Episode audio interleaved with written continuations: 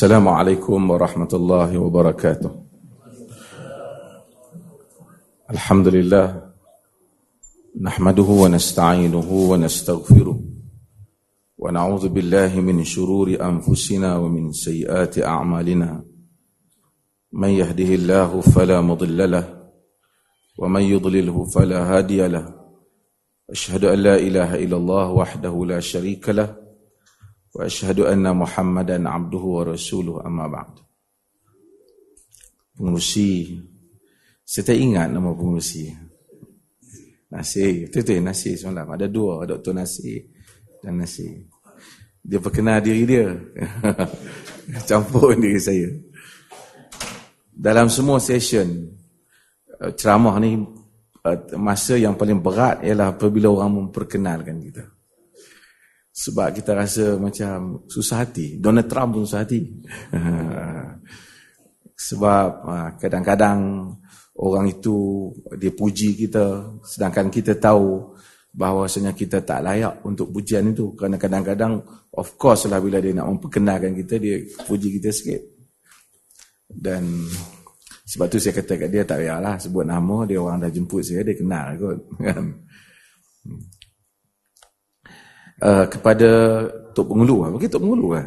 Uh, uh, Presiden Saudara Jafni. Saya sebelum ni dia berhubung dengan saya dan melalui WhatsApp dan kemudian ada juga bercakap dalam telefon. Saya ingat orang dia besar. Itu sebenarnya suara tak mewakili. Biasanya orang suara kecil badan besar. Dia orang suara kecil. Dan dia bagi tahu malam ni dia kata nak kena ada Rasulullah seperti ini kalau tidak ketar ya, tak, saya, saya ingat pasal apa? Saya ingat berdiri ni ketar sejuk. Ada jawatan kuasa uh, semua penduduk uh, uh, kampung utara Melbourne daripada sahabat-sahabat daripada Singapura Singapura. Saya dengan Singapura ni tak tak tak jauh. Saya rasa hati saya dekat kerana pada awal saya mula uh, aktif dalam dakwah juga. Saya sering juga ke Singapura. Saya kenal sebahagian Rosman apa Bukhari apa ha? sana. Hadirin dan hadirat yang dirahmati Allah. Pertama saya nak ucapkan terima kasih lah terutama kepada kaum ibu. Saya rasa macam syurga dunia pula. Buka pintu ada makanan. Tadi-tadi saya tak tahu siapa hantar. Pagi-pagi ada makan So mungkin dia tekan loceng saya tak dengar. Dia ada makan dan tempat tinggal disediakan. Dan kami duduk lama juga ni walaupun saya terpaksa uh, balik sekejap kerana terlibat dengan program TV live. Astro tu jadi cuba nak mengelak malam tadi saya cuba elak. Eh, memang tak ada. Pagi tadi macam-macam dia orang hantar pasal. Yalah orang macam-macam kan. Ada orang yang mungkin yang suka kita dia minta kita kekal sebagai juri tu. So macam-macam minta supaya kena ada untuk yang final. Jadi saya balik sekejap insyaAllah patah balik. Uh, saya pergi ke banyak negara dan berjumpa dengan ramai uh, komuniti Melayu dan bercakap dengan mereka Sering kali saya selalu bila berjalan uh, banyak perkara yang memberikan semangat, motivate kita untuk kita berjalan. Salah satunya ialah puisi Al-Imam Syafi'i rahimahullah yang selalu yang disebut dalam di, dalam diwan Al-Imam Syafi'i. Imam Syafi'i dia disandarkan kepadanya puisi. Kata Imam Syafi'i ما في المقام لذي عقل وذي أدب من راحة فدع الأوطان واغترب. سافر تجد عوضا عمن تفارقه. فإن لذيذ العيش في النصب. إني رأيت وقوف الماء يفسده. إن صاح طاب وإن لم يجري لم يطب Kata Imam Syafi'i, ada sambung lagi nanti. Kata Imam Syafi'i, "Ma fil muqami li dhi aqlin wa dhi adabin min raha." Tidaklah orang akan duduk pada satu tempat orang yang mempunyai akal dan mempunyai peradaban duduk rehat di satu tempat fad'il awtan waghtarib tinggalkan negeri kamu dan bermusafirlah. Yakni waghtarib ni duduklah di negeri asing. Safir tajid iwadan amman tufariquhu kata Imam Syafi'i. Bermusafirlah. Nescaya kamu akan mendapat ganti sesiapa yang telah kamu tinggalkan. Fa inna ladhidhal 'aishi fil nasabi kerana kelazatan hidup itu di dalam berpenat bersusah payah berpenat lelah. Jadi kata Imam Syafi'i nak nak lazat hidup ni kena kena payah. Fa inni raaitu uqufal ma'i yufsiduhu. Kerana aku ni tengok air bila dia duduk setempat rosak air tu. Air yang bertakung tu rosak kata Imam Syafi'i. In saha taba wa illam yajri lam yatibi. Sekiranya air itu berjalan maka bagus dia. Kalau dia tak berjalan tak bagus dia. Kata Imam Syafi'i wal usdu laula firaqal ardi maftarasat. Singa kalau tak tinggalkan tempat dia dia tak garang. Wal sahmu laula firaqul qausi lam yusibi dan uh, anak panah tu jika dia tak meninggalkan busarnya tidak akan mengenai sasarannya. Maka dengan itu orang dahulu uh, Imam Syafi'i suruh bermusafir. Dan orang yang bermusafir dia akan mendapat pengalaman yang baru dan kehidupan yang baru. Dan tuan-tuan telah melakukan hal ini. Walaupun dalam sebab tu kita kan suka sembang dengan orang yang banyak berjalan. Tetapi Al-Quran dia bukan saja suruh orang berjalan. Tapi dia suruh orang memerhatikan apa yang dia lihat di tempat yang baru. Tapi tentulah sebahagian tuan-tuan dah settle down di sini. Tapi ini adalah perkara yang penting dalam perjalanan hidup manusia. Sebab Al-Quran kata, Fasiru fil ard, fanzuru, berjalanlah kamu di muka bumi dan lihat. Kerana ramai orang berjalan, dia tidak melihat. Bukan dia tak lihat, dia lihat.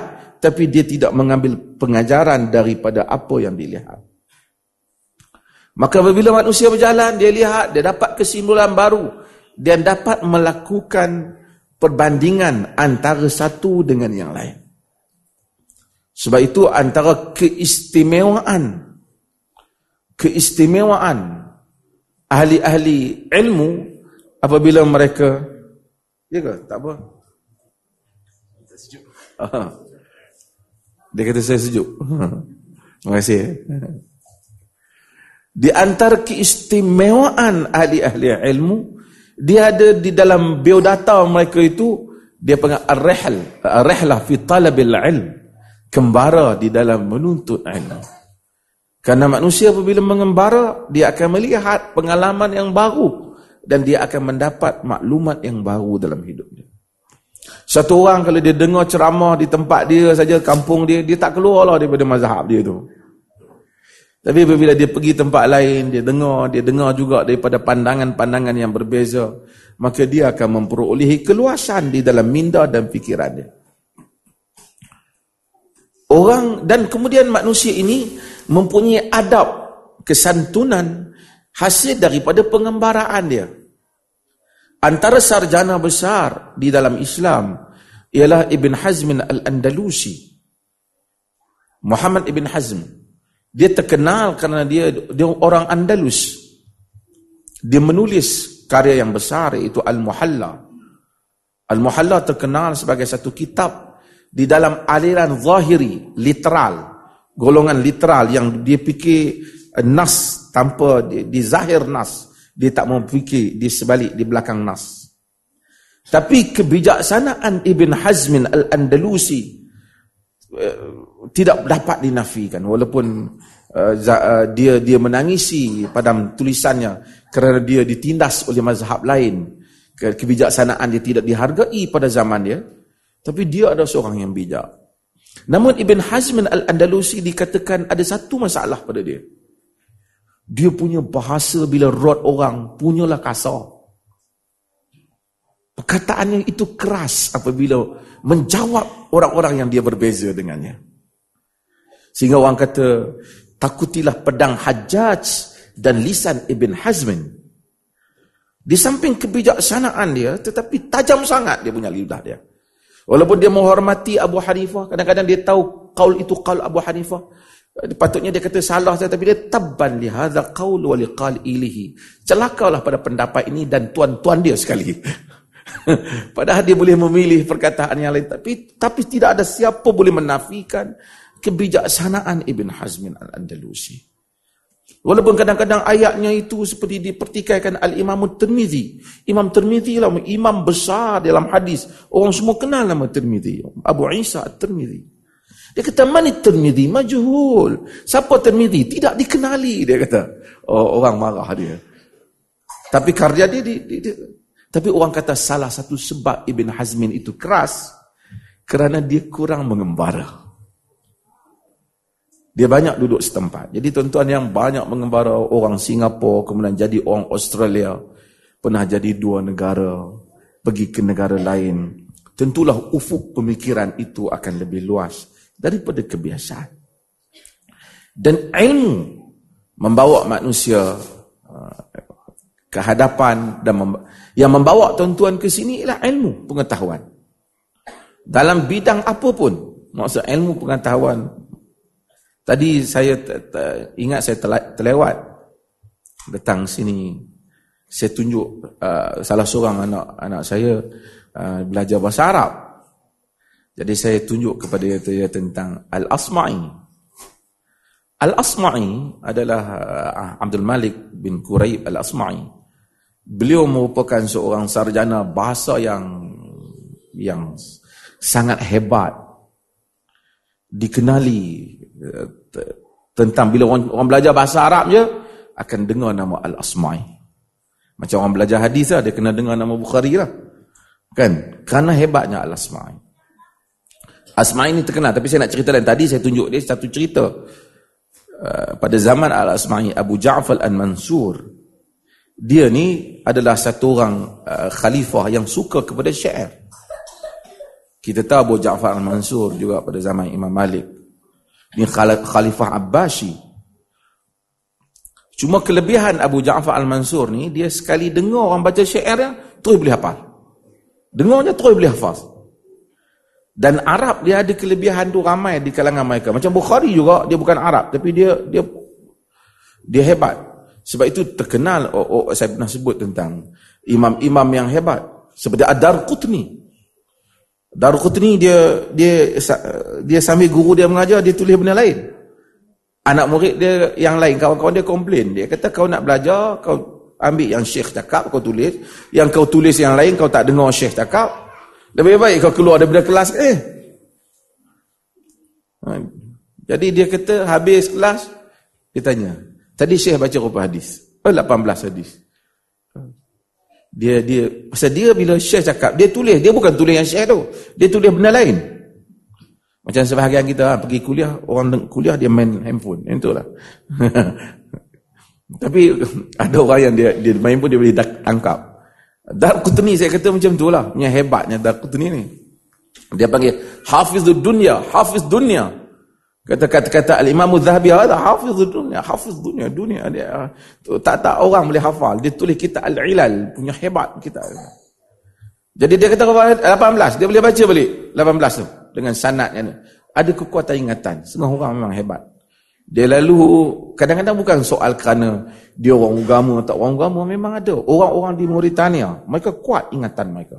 Dan tengok orang Somalia dan seumpamanya, mereka kuat. Mauritania khususnya, negeri yang terkenal dengan kuatnya ingatan. Eh, Sufyan Al-Thawri, dia katakan, kalau dia lalu kat pasar, dia kena tutup telinga dia. Kalau tidak, dia, dia, dia record habis apa yang orang cakap kat pasar. Kerana kuatnya dia punya ingatan. So, dia kata Abu Ja'far, saya bukan nak cerita ini, tapi nak cerita lain, tapi dah cerita lah sikit, cerita lah. Ha. Jadi Abu Ja'far, dia suka syair. Setiap kali para penyair, tentu mungkin siapa yang belajar bahasa Arab kan tahu hebatnya syair Arab ni bukan macam pantun Melayu dia, pantun dua kerat dia. Kan? Pulau Pandan jauh ke tengah, belum naik cabang tiga. Kan? Hancur badan di kandung tanah, bunyi baik kena habis je. Dia puisi Arab ni panjang. Syair Arab ni kadang-kadang sampai berpuluh-puluh bait, kadang-kadang sampai ratus bait Arab. Jadi khalifah punya kelebihan apabila dia dengar saja orang baca, dia tangkap. Dia boleh ingat. Dia boleh ingat dia punya apa? syair. Dia ada dua orang khadam. Satu khadam perempuan, satu khadam lelaki dan satu lagi khadimah khadam perempuan. Yang lelaki ni kalau dengar dua kali dia boleh hafal. Yang perempuan ni kena dengar tiga kali, dia boleh hafal. Jadi bila para penyair datang, khalifah suruh baca, dia baca lah syair. Penyair pun baca. Khalifah kata, kau jangan baca syair yang kau tiru. Kalau kau baca syair yang kau tiru, aku takkan bagi apa ke dia. Dia khalifah. Orang takut bang khalifah. Dia pun datang, penyair pun baca baca puisi. Baca syair. Baca, baca. Khalifah kata, aku dah tahu syair ni. Bukan dia tahu kerana dia hafal cepat. Jadi dia baca. Bila dia baca, terkejut. Ayah dia kata, bukan saja aku tahu, khadam lelaki aku pun tahu. Panggil dia. Maksud dia kena dengar dua kali. So dia dengar penyair baca, dia dengar khalifah baca, dia boleh hafal lah. Bukan khadam lelaki, khadam perempuan pun tahu. Panggil. Penyair jadi gila. Penyair kata, oh, macam mana Amirul Mukminin? Dia kata, saya baru je buat syair ni. Macam mana ada ada dah orang lain boleh baca syair ni? Datang penyair lain, baca pun jadi sama juga.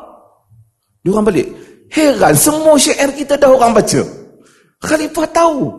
Bukan khalifah dia tahu, khadam lelaki dia pun tahu, khadam perempuan dia pun tahu. Jadi, mereka cakap benda ni kepada Al-Asma'i. Dia merupakan syekh di dalam imam di dalam bahasa syekh dalam syair jadi saya nak ringkas ceritanya Asma'i pergi baca masuk kat khalifah dan dia baca syair sautu safiril bulbul ha, dia punya syair saya baca pun mungkin tuan-tuan pun tak faham saya nak faham pun kena cari syarah dia tapi bila dia baca khalifah tak boleh nak ikut tak boleh baca balik. Punya susahnya bahasa yang dia buat. Indah dan susah. Ha. Cantik dan susah. Sehingga syair itu terkenal, diwarisi sehingga zaman ini. Khalifah janji, dia kata, siapa yang baca syair yang dia tak pernah tengok, dia akan ambil kertas-kertas syair yang kuntu tulis tu. Orang dulu dia tak baca, dia ingat. Dia tulis, tapi dia ingat. Dia depan khalifah, dia baca. Ya. Dia baca terus daripada ingatan dia. Dia orang memarize semua syair macam Al-Quran yang memarize. Dia akan timbang buku tu dengan emas. Asma'i kata minta maaf. Aku ni tak pernah duk tulis di atas kertas. Syair ni. Aku warisi daripada bapak aku. Aku tulis di tiang. Tiang ada kat luar. Kalau kau nak angkat, empat orang boleh angkat. Penasihat khalifah kata, Wahai Asma'i, tegamukkah engkau nak timbang tiang tu dengan harta khalifah yang membabitkan harta kaum muslimin akhirnya. Nak timbang tiang dia tu dengan emas. Jadi asma kita tak apa aku tarik balik dengan syarat aku minta khalifah janganlah penanyakan penyabaran penyair lagi. ya. Tapi saya nak cerita bukan saya nak cerita itu. Saya nak ceritanya Al-Asma'i ini, saya nak cerita pasal pengembara ni. Al-Asma'i ini dia masa kecil-kecil dia miskin. Dia miskin. Dia ni bukan bidang agama sebenarnya. Dia macam tuan-tuan dia dia profesional bidang bahasa lah dia dia bahasa. Dia masuk, dia pergi. Siang dia belajar Quran, dia belajar hadis, dia belajar sejarah, dia belajar bahasa Arab, belajar syair. Zaman tu dia muda kecil, dia muda lagi. Dia pergi balik, pergi balik dalam keadaan dia yang miskin, baju dia yang buruk. Satu orang toki kedai. Tanya, ya gulam, wahai budak macam ni. Kau ni, aku tengok pagi keluar tengah hari Pergi balik, kau pergi mana? Dia terpagi, aku pergi mengaji Quran, aku mengaji hadis. Waktu aku pergi mengaji sejarah, aku mengaji bahasa, bahasa. Aku... Kau buat apa kau nak belajar-belajar banyak-banyak ni? Kau boleh buat duit ke? Mari kau kerja macam aku ni. Sekurang-kurangnya aku dapat duit. Kau pergi belajar kemahiran. Kau buat benda-benda lain yang boleh mendapatkan duit. Ismail kata aku pun tak tahu nak jawab kat pakcik tu. Lepas tu, dia tengok keluar Ismail ini bawa kilik buku kitab. Dia kata, banyak buku kau tu. Dia kata, mau tak kau bagi buku-buku kau tu semua kat aku? Aku ada bekas besar ni, aku nak tuang air, air atas buku tu, aku nak tengok, buat keluar apa buku tu? Kalau tak keluar apa, kau berhentilah belajar. Asma'i kata, aku rasa terhina dengan pakcik tu. Maka setiap hari aku akan keluar pagi-pagi sebelum dia bangkit, pakcik tu. Dan aku akan balik daripada mengaji, aku pastikan kedai dia tutup dah. Pasal malu aku. Pakcik tu akhir si kutuk aku je. Jumpa aku dia kutuk, jumpa aku dia kutuk. Sehingga Ismail dia belajar-belajar, dia mendapat pandai, dia ada kelebihan Ismail. Bila dia ada kelebihan, eh tu cerita Ismail tak? Cerita bila? Ha. Bila dia ada kelebihan, satu hari orang mari cari Asma'i. Aina Asma'i? Yang mari cari ni gubernur. Uh, gubernur di pasar ketika itu cari dia, mana Asma'i? Aina Abdul Malik bin Quraib Al-Asma'i? Dia kata gubernur nak jumpa. Gubernur ketika itu nama dia uh, Muhammad bin Sulaiman Al-Hashimi. Jadi dia jumpa, oh, dia kata cari aku ke? Orang tunjuk ni Asma'i. Oh dia kata ni gubernur nak jumpa kau. Gubernur ni dia pegang wilayah kecil lah. Khalifah wilayah besar. Dia kata, oh teruk kau ni kata. Dengan serabut ni kata. Macam ni. Kau pergi ni. Dengan rambut panjang, baju kusut masai. Dia bagi persiapan semua. Kau bagi, potong rambut kau. Kau elokkan baju kau. Kau pergi jumpa gubernur. Dia pergi jumpa gubernur. Gubernur tanya kau semai. Dia tahu orang cakap kau pandai semua. Khalifah sedang cari guru untuk anak-anak dia. Kau mau jadi anak guru anak khalifah? Dia kata boleh ya? Ah, kau pergi ke Baghdad. Dia suruh aku cari. Dia pergi ke Baghdad. Di Baghdad, Asma'i terkenal lah. Orang dekat dengan khalifah. Disambut oleh khalifah. Orang yang jumpa pun bagi duit kat dia. Bagi macam-macam kaya Asma'i. Setiap kali dia dapat duit, dia hantar balik ke kampung dia.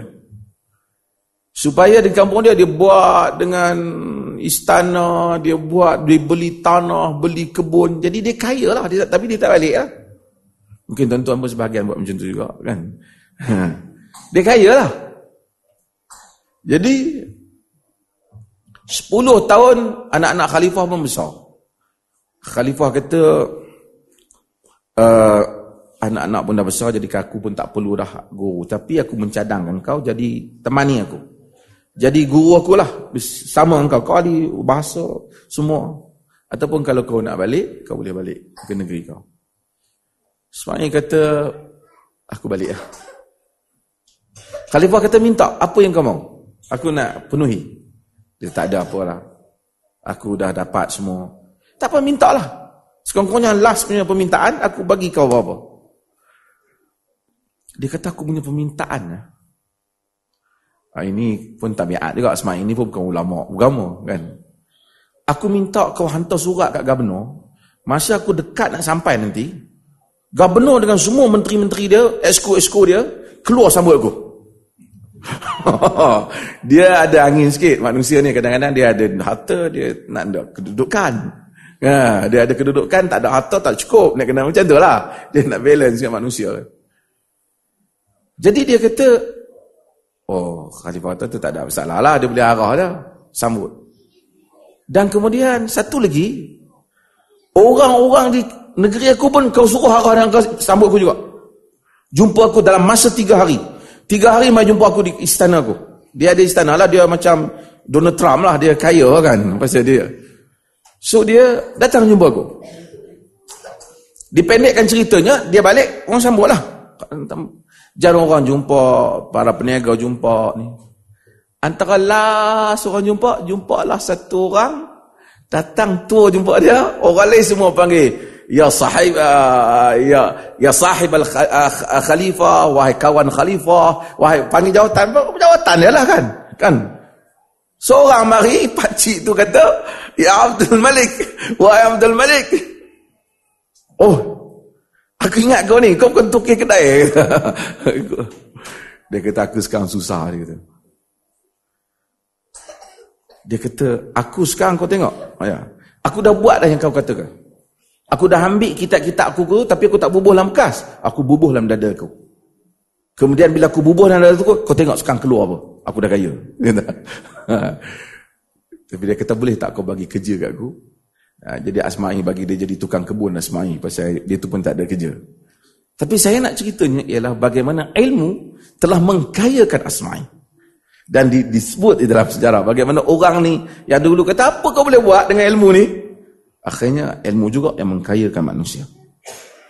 Hadirin yang dirahmati Allah. Apabila Allah Subhanahu wa taala utuskan manusia, kita ada bab dalam agama antara bab yang penting ialah bab hijrah. Sebab tu orang jadi imam, salah satu orang jadi imam, kalau dia dah sama baca Quran, sama baca hadis, aqdamuhum hijratan, yang paling awal hijrah. Ataupun yang, yang lebih awal hijrah. Kerana hijrah menentukan kedudukan satu orang. Walaupun asalnya hijrah itu hijrah agama. Maksud manusia tinggalkan satu tempat, pergi kepada satu tempat yang lebih baik untuk agama dia. Sebab tu Nabi SAW dalam hadis Baginda wasallam kata la hijratul ba'dal fath. Tidak ada hijrah lagi selepas pembukaan kota kota kota Mekah.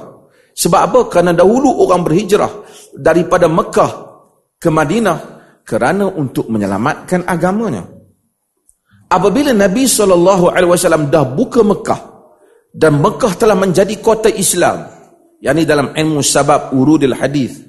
Saya minta supaya apa? Dia orang edarkan buku saya tu The Importance of Understanding Text and Context of Hadith tu um, saya tak tahu mungkin tak cukup kot tapi satu family ambil satu cukup lah free ya buku tu. Saya pun tak bawa banyak daripada pejabat saya ceritakan. Tapi orang berhijrah orang mula-mula orang Islam berhijrah. Kemudian Nabi kata tak ada lagi hijrah. Sebab apa tak ada lagi hijrah? Kerana Mekah telah bertukar menjadi kota Darul Islam. Dalam istilahnya Darul Islam. Dar Islam bermaksud bahawa negeri, kota itu ataupun bandar, eh, negeri itu ialah negeri Islam. Dahulu dia ada Dar Kufur, Dar Islam. Dar Mu'ahad. Dar Kufur, ini ini taksim ataupun ini pembahagian yang disebut oleh sarjana silam di mana ada kota negara Islam, negara bukan Islam, negara yang buat perjanjian dengan orang Islam. Negara yang bukan Islam itu kufur itu seperti Mekah lah. Orang nak Islam nak hidup tak boleh, dia ditindas, dia dia apa. Jadi dia nak hidup tak boleh. Maka Nabi alaihi wasallam Quran dan Nabi wasallam juga menggesa supaya orang berhijrah. Maka orang berhijrah daripada Mekah berhijrah ke Madinah. Hijrah itu dikira pahala. Dan siapa yang tak berhijrah sehingga membiarkan dia ditindas oleh musuh, dia dikira melakukan dosa. Maka para sahabat berhijrah, berhijrah, berhijrah untuk mencari satu tempat baru bagi membolehkan mereka mengamalkan agama mereka. Apabila Allah memberikan kedudukan kepada Nabi Nya sallallahu alaihi wasallam kekuatan, kemudian membuka kota Mekah, lagi Mekah telah menjadi kota Islam. Jadi tak perlulah orang Mekah nak pergi Madinah lagi. Duduk kat Mekah ajalah.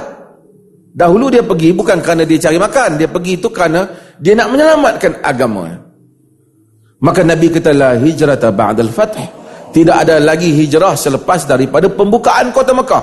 Tak ada lagi hijrah selepas pembukaan kota Mekah. Para ulama ketika bahaskan hadis ni, mereka kata bahawasanya tak ada sebab Mekah dah tukar jadi kota Islam. Tetapi jika sekiranya satu bandar itu tidak bertukar, orang duduk di bawah satu penindasan, lalu dia dapati bahawasanya dia tak boleh mengamalkan agamanya. Dia dapati satu daerah yang lain yang dipimpin Dar Islam.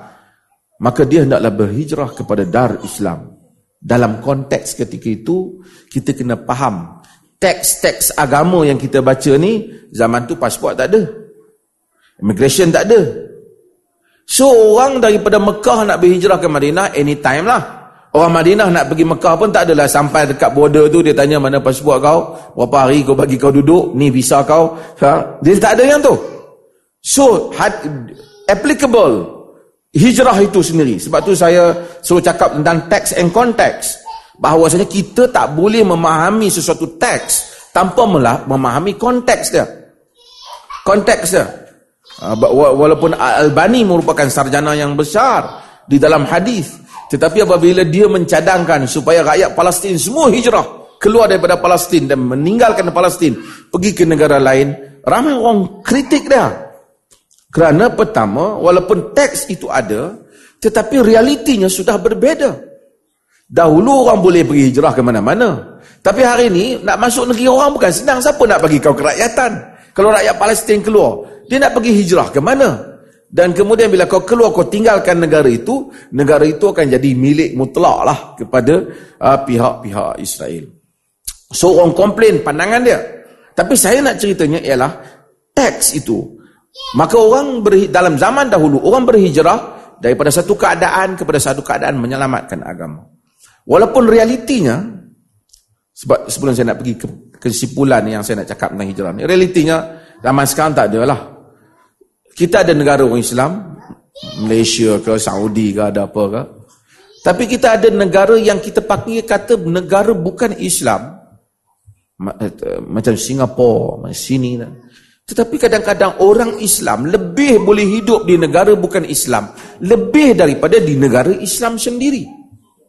Dalam sebahagian keadaan.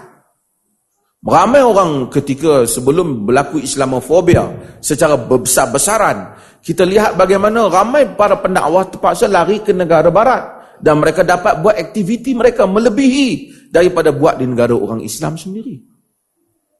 Di negara Arab sebahagian zaman Saddam Hussein penindasan dia zaman Hafid al-Assad bapa kepada Bashar sekarang penindasan dia sehingga ramai orang lari dan pergi duduk di UK pergi duduk di US pergi duduk di negeri-negeri di Germany di di, uh, di Perancis untuk uh, di France untuk mendapatkan suaka politik dan mereka dapat beraktiviti sehingga Islam berkembang di sana.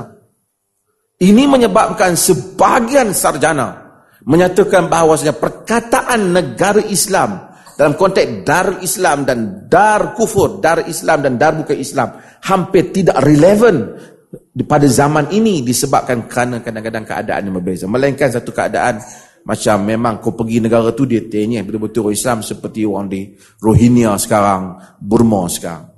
Tapi kadang-kadang ada orang Malaysia datang sini, dia lebih dapat menghayati agama dan lebih bebas untuk belajar. Umpamanya, ada orang duduk ke sebahagian negeri kat Malaysia ke mana, nak belajar tak boleh. Kena belajar satu mazhab tu je. Lain daripada tu kau kena. So dia tak boleh terbuka.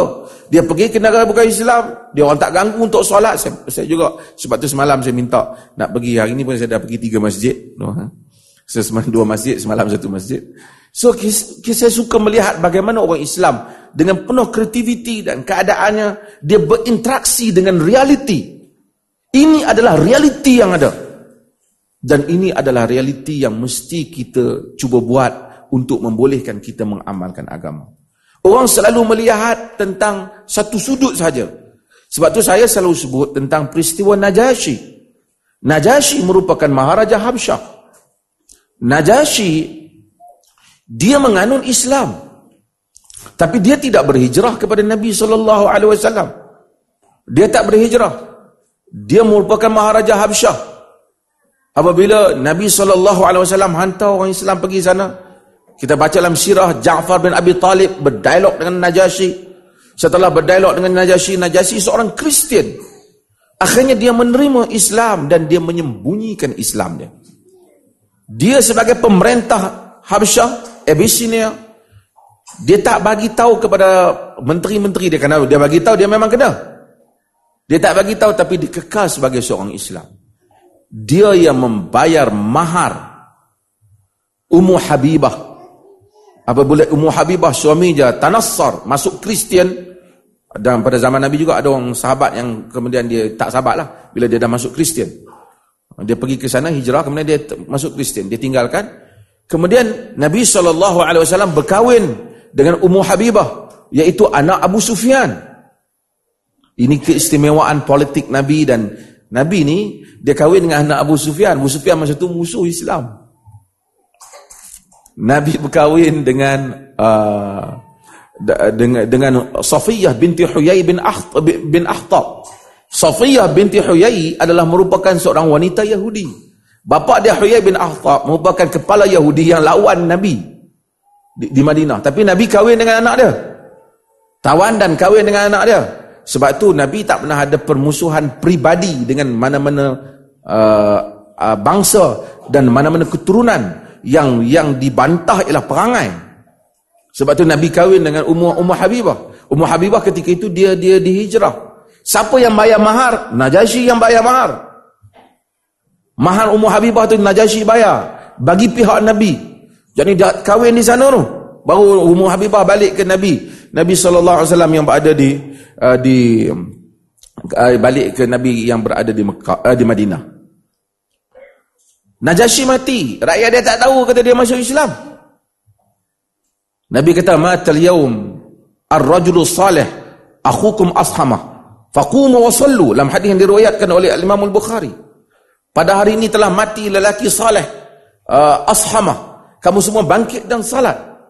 Itulah solat ghaib yang pertama dan itu saja bab solat ghaib yang diriwayatkan dalam hadis. Di mana jenazahnya berada di Habsyah, orang semua sangka Kristian, dia diuruskan secara sana, tapi Nabi SAW dan sahabat bangun solat ghaib untuk dia di Madinah. Dia Nabi tak suruh dia hijrah. Sebab apa? Kerana dia duduk di sana itu lebih memberi manfaat daripada dia balik dia menyertai Nabi ke Madinah. Kerana kalau dia menyertai Nabi ke Madinah, dia tinggalkan kedudukan dia, orang Islam yang ada sana terdedah. Dan orang Islam yang ada di sana tak dapat uh, perlindungan. Bahkan, dia sendiri itu merupakan seorang raja yang tidak zalim. Sebab tu Nabi SAW sebelum Najasyi masuk Islam, Nabi kata, Izhabu ilal Habasyah, fa inna biha malikan la yudlamu indahu ahad. Pergi ke Habasyah, kerana di sana ada seorang raja yang tidak dizalimi di sisinya seorang pun. Ketika itu Najasyi masih lagi seorang Kristian. Nabi tidak menyatakan bahawa syarat adil mesti Islam. Dia tak dia masih Kristian. Nabi kata dia tak dizalimi di sisi dia seorang pun. Maksudnya Islam mengiktiraf keadilan daripada mana saja ia dia berada. Daripada mana saja ia dilakukan. Ini universality of Islam keluasan Islam ini hendaklah kita lihat terutama kita orang Islam ni sebab tu dalam dunia Islamofobia sekarang ni kita hendaklah mengelakkan memahami nas secara sempit tetapi hendaklah melihat memahami nas secara lebih global supaya kita dapat menjadi satu ummah yang memberikan kesan yang positif di mana saja kita berada maka Najis, Najis tak berhijrah Nabi tolong solat lagi untuk jenazah dia Nabi kata, "Matal yaum akhukum ashama, ar-rajulu salih, rajulu salih, laki salih. Saudara kamu ashama." Nabi tak kata ini telah orang lain temu hijrah, dia tak hijrah fikir kepentingan jawatan dia. Tak ada. Karena itu satu kebaikan. Dan ini agama dalam kerangka yang luas ini dan Nabi wasallam ah, sebut. Tapi saya nak sebut hal ini, saya nak ceritanya bahawasanya bagaimana tuan-tuan telah pergi ke satu tempat. Saya tahu Tuan-tuan datang ke sini, tentulah purposely dia buka, uh, soal kehidupan dan seumpama. Tetapi bagaimana nak membolehkan environment baru ini, agama itu lebih baik daripada agama daripada tempat kita sebelum daripada ini. Kerana sebahagian daripada environment itu kita yang membentuknya, sebahagian daripadanya kita yang memberikan image tentang Islam ini. Sehingga walaupun orang selalu rasa uh, lemah semangat melihat apa yang berlaku pada dunia Islam hari ini. Tetapi orang-orang Islam yang berada di dalam masyarakat minoriti Islam sentiasa lebih baik kadang-kala kadang-kala lebih baik untuk represent Islam daripada majoriti Islam. Kadang-kadang orang yang duduk di negara yang dia tahu surrounded by non-Muslim dia lebih kadang tahu membawa image dia daripada orang yang kadang-kadang duduk dalam negara orang Islam. Kita duka cita. Ini saya kita bukan ceramah lagi lah. Berapa minit ni sejak ni? Ha? Habis ya masa? Ha? Saya kita duka cita kadang-kadang orang Islam ni. Kan kita kita kita cakap pada dunia ni Islam sebagai way of life, cara hidup. Tapi kalau orang pergi ke dunia Islam, negara mana yang nak tunjuk Islam bagus? Pergi uh, Donald Trump puji Pakistan. Keluar hari ni. Saya pun tak tahu kenapa dia puji. Itu nampak macam sakan sangat. Tapi kalau kita pergi ke Pakistan, kita tahu. Daripada airport, sampailah ke macam-macam perkara. Kita akan tengok. Bed kita belum tentu selamat, barang kita belum tentu selamat. Minta maaf lah kan. Bukan Bukanlah salah orang Pakistan. Bukan semua orang Pakistan tak baik, ramai yang baik. Tapi realitinya, Indonesia sekarang lebih cuba ke arah yang lebih baik. Tapi kita pun tahu keadaannya hampir-hampir sama. Kan? Kebersihannya, kita sini orang pergi tengok binatang bersih sungai dia. Sungai di negeri-negeri orang Islam. Tapi kita cakap Al-Quran, Allah Ta'ala suruh tengok alam Islam ini. Sebab tu gerakan hijau, green dan seumpamanya tak didokongi oleh orang Islam. Tebang balak. Di Malaysia sekarang isu tebang balak. Balak Kelantan lah, apalah semua kan. Negara-negara bukan Islam kadang-kadang lebih prihatin. Nas-nas agama kalau dibaca dalam khutbah macam-macam nas ada. Tapi gagal untuk membawa Islam. Nabi kata man qata'a sidratan sawwaballahu ra'suhu fin nar. Dalam hadis yang riwayat oleh Abu Daud, siapa potong pokok bidara, Tuhan rejam kepala dia dalam neraka. Kata Abu Daud, kerana pokok bidara merupakan satu pokok yang rendang. Yang mana orang berteduh, haiwan berteduh. Dan Nabi tak mau orang potong pokok-pokok seperti ini. Kerana ia memberikan perlindungan kepada manusia. Tapi kalau tengok semua tentang alam sekitar, tidak didokongi oleh dunia Islam. Jadi image yang kita nak bawa, walaupun orang dapat baca Quran dan tahu Quran bagi tahu banyak benda good things tentang Islam. Tapi bila orang pergi kepada masyarakat Islam, orang sukar nak melihat agama itu. Maka kadang-kadang orang tidak ada kesedaran, mungkin duduk dalam dunia orang Islam. Indeks rasuah dalam dunia ini. Kita cakap Islam, orang Islam ni makan tu. Kat Malaysia dulu, termakan coklat, ada unsur khinzir ke apa. Sebulan cakap bab tu tak habis. Kemah. Hmm. Kalau rasuah, bertebaran yang membelanya. Karena kalau tengok corruption index, international corruption index, kita tengok negara orang Islam semua puluh-puluh ke bawah. Kena kira daripada bawah baru nampak hebat. Singapura antara yang bagus sebenarnya. Walaupun ada benda tapi dari segi pengurusan good governance kerana orang Islam semua yang cakap wudu Bagus dia cakap wuduk, bagus dia cakap solat. Tapi kita kena cakap soal bagaimana menjadi wa kadzalika ja'alnakum ummatan wasata. Yang demikian itu kami jadikan kamu umat yang wasat. Umat yang contoh. Bagaimana hal ini? Wuduk semua kita boleh bahas. Bab macam mana nak semayang, nak gerak jari ke, nak diam ke. Ini semua kita boleh bahas. Kan? Tak apa, bagus kita tingkatkan sunnah dalam hal itu tetapi untuk represent kerana sahabat radhiyallahu anhum ajma'in mereka bukan sahaja masalah mereka salat tapi mereka telah berjaya membawa Islam itu kepada manusia dan ini adalah merupakan tanggungjawab yang besar yang saya tuan-tuan semua terpaksa lakukan apabila kita berada terutama di dalam masyarakat ini kita merupakan image agama kepada manusia ni. Orang tahu kita beramal baik dan kita muslim. Kerana lebih bagus daripada duduk dalam bukanlah dalam masyarakat Islam yang tak memberikan apa-apa image daripada daripada kita duduk dalam masyarakat yang di kita minority tapi kita sentiasa represent agama. Dan orang sentiasa dapat melihat keindahan agama melalui kehidupan kita masyarakat Islam ini insyaallah. Terima kasih banyak.